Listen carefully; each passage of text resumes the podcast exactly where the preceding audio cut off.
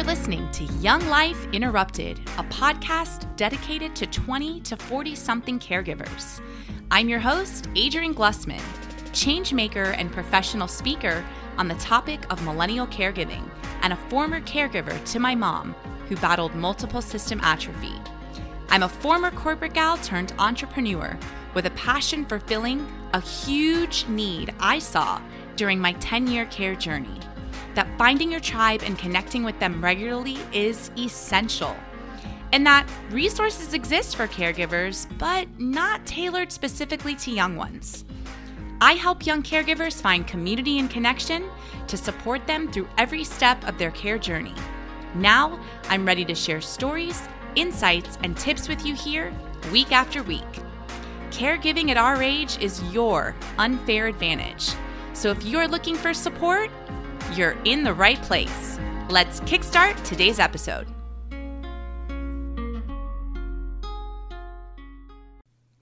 I am so excited because I am so close to opening the doors to the Young Life Interrupted podcast and wanted to give you a taste of what's to come. This has been a project lingering in the back of my mind for quite some time, probably too long, as I have a true passion for all things focused on supporting young caregivers. And this is such an opportunity for me to reach more young caregivers just like you and help them find support, community, and resources faster and easier than I did during my 10 year care journey. So, what is Young Life Interrupted and what is it all about? Well, it's ultimately a place to come where you will feel seen, heard, and validated in a supportive environment with other young caregivers that are going to help you feel less isolated, loaded with more resources in your caregiver toolkit, and a development of hope for your future. I know it's so hard to believe right now that there is a future waiting for you, but trust me, there is. We are going to work on lifting you up and keeping you putting one foot in front of the other on the daily while providing you with community to support you every step of the way. In my care journey, I did a lot of things right, and I certainly did a lot of things wrong. But what contributed to my success as a caregiver was having community, people to ask questions of, get recommendations from and when I came out of what I like to call the caregiver closet, things really started to change for me in terms of perspective and opportunity.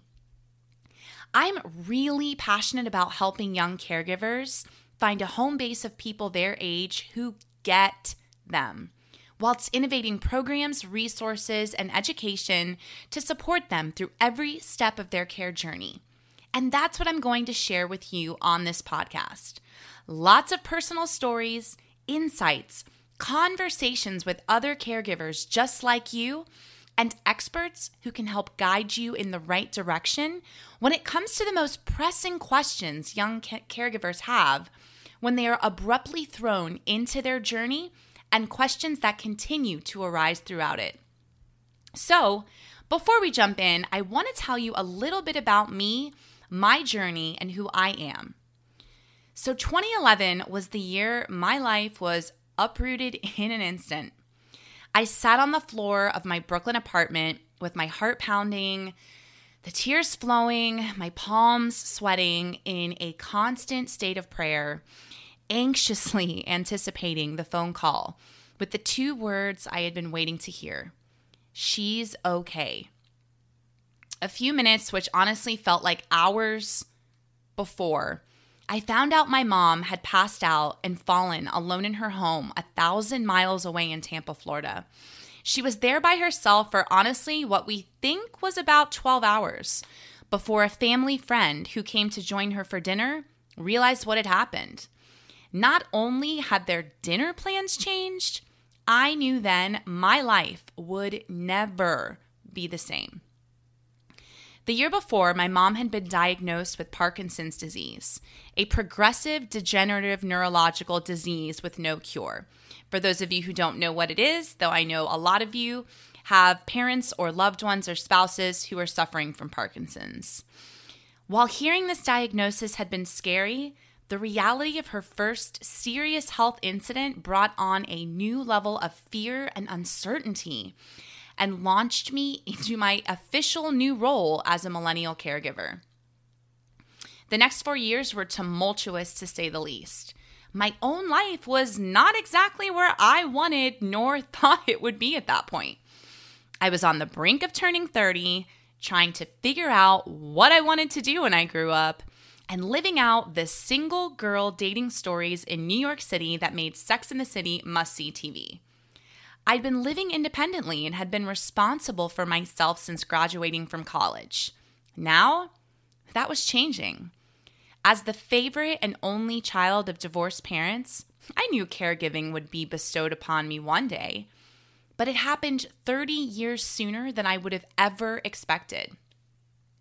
I always imagined it would happen later in life when I had a partner and a family support system of my own. You know, after hitting all those pivotal life milestones we all dream of since we were younger.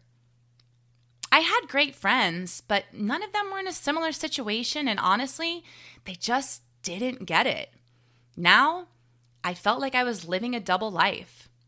It almost felt like a weird dream, this crazy balancing act where one minute I was living it up with my friends, and the next I was doing research or making phone calls, or hardest of all, having to make executive decisions for the well being of my mom. Everything from life alerts, home health care agencies taking over her finances, and long term care insurance policies to assistive devices, senior living, medication management, and the list goes on and on. I was living in constant anxiety of that next phone call that would prompt me to book yet again a one way ticket home because mom fell, was hospitalized, or it was just time to take the reins in the next step of her care. The caregiving roles had come full circle. I was now a mother to my mom. Fast forward uh, five years, I moved back to Florida after a decade living in New York City. Honestly, the stress, anxiety, and fear of mom's state from day to day, coupled with her state of affairs, was just no longer manageable from a distance. There was no other choice than to give up the life that I had known for the last 12 years, having to turn down my dream job, leave a core group of best friends behind, and a city that had shaped me into the woman I am today, to move back to a state I hadn't lived in since 2003 and start all over. But my mom needed me, and just like she had always been there for me, it was now time for me to be there for her. What a relief, you may be asking, living in close proximity? Well, yeah, having mom only a 30 minute car ride versus a two and a half hour plane ride was a total game changer. But as a lot of you know, a progressive disease is filled with its own set of challenges and an ever changing state. Kind of like that whack a mole game, remember, from Chuck E. Cheese? Once you think you're going to coast for a while, something else pops up to tackle. So, my first order of business unlike the independent living community I moved mom into after her fall in 2011, her disease progressed, and we were faced with the next stage of long term care assisted living. Ugh, the search for an ALF wasn't easy, as this next stage was providing a solid reality check imagining my 74 year old mom amongst 80, 90, and even 100 year olds, some with physical limitations, some mental, but all of them at different stages of aging. I needed a good balance for her and was honestly so blessed to find an amazing senior living community to move her into. So, after I moved mom down to South Florida and got her a new movement disorder specialist, which, for those that don't know, is uh, a more progressed neurologist um, when it comes to advanced neurological diseases, he re diagnosed her with multiple system atrophy or MSA. It was weird because it was almost a relief as it explained so many of her additional symptoms that I couldn't just get my head wrapped around the worst being her hypotension. But as the years went on, I did my best to show up as the most dedicated daughter and caregiver to my mom. As I'm sure most of you are to your parents, grandparents, spouses, family members. I would be at her ALF 25 hours a week, trading off with her other private aides. As not too long after she moved into assisted living, we were told she needed round the clock one on one attention or she would have to move into a nursing home as her level of care was just too high. And I was not moving my mom into a nursing home if I could have it. So, as mom's MSA continued to decline, I was in such denial. You'll need a hospital bed, they said. A special wheelchair for her posture, they said. She's not eating much, they said. All of it was falling on my deaf ears.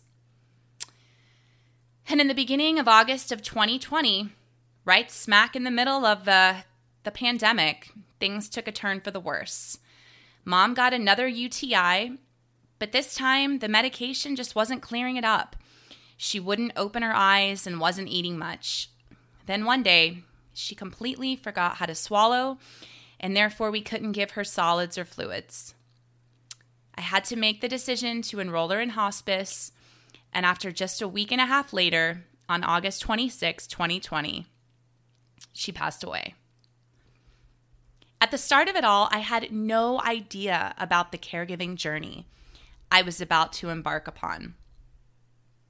There was a lot of blood, sweat, and tears. But now that I'm able to look back, without having this experience, without having become a caregiver far too young, I would never be where I am right now. Finding purpose and passion in helping young caregivers, speaking on stages about my care journey, being featured in articles, on podcasts, and continuing to share my story through my Instagram account. And for me, this is just the beginning, which is why I want to share as much knowledge and experience with all of you as possible so you can realize you are not alone and take comfort in knowing everything you are feeling and going through is 100% validated. So, it's really all about being loud and proud, sharing my story and the stories of others, the good, bad, and ugly. And no, we aren't going to hold anything back to help you see what is possible. That's my superpower. Having, quote, graduated from caregiving and being on the other side of it for almost a year now, I can help you see a path forward and also what else is possible in your life. As being in a season of caregiving at a young age does not have to be your end all be all. How do I help you feel more seen, supported, and served? How do I help you find the answers you're looking for or the resource that will help solve a problem you're experiencing? How do I help you connect with other young caregivers who will become the new set of friends you probably never thought you'd have? How do I help you continue to advance your life goals and dreams, even while caregiving? Well, that is what this podcast is going to be about sharing those stories and journeys, but also giving you actionable guidance you can apply to your own caregiving experience so you can start having better days filled with more optimism and less isolation and confusion. So, if you are a 20 to 40 something caregiver caring for a partner, a parent, a family member, or a friend, and you're saying to yourself, Yes, I don't even know which way to turn or how to manage all the things. I am so overwhelmed. Or, I don't want to be a young caregiver, but here I am. And I'm going to make the most of it and do the best I can with the cards I've been dealt. And finally connect with others who totally get me because they are going through or have been on this same journey then this is the podcast for you.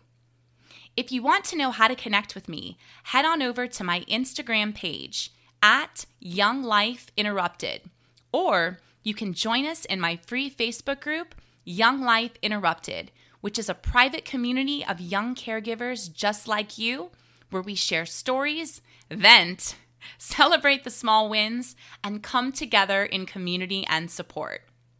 I cannot wait to have you join me on the next episode because I have some really exciting things coming up to kick off the Young Life Interrupted podcast. Thanks for tuning in to another episode of Young Life Interrupted. Be sure to subscribe to the show, and while you are there, leave a rating and review. I read each and every one and love hearing from you.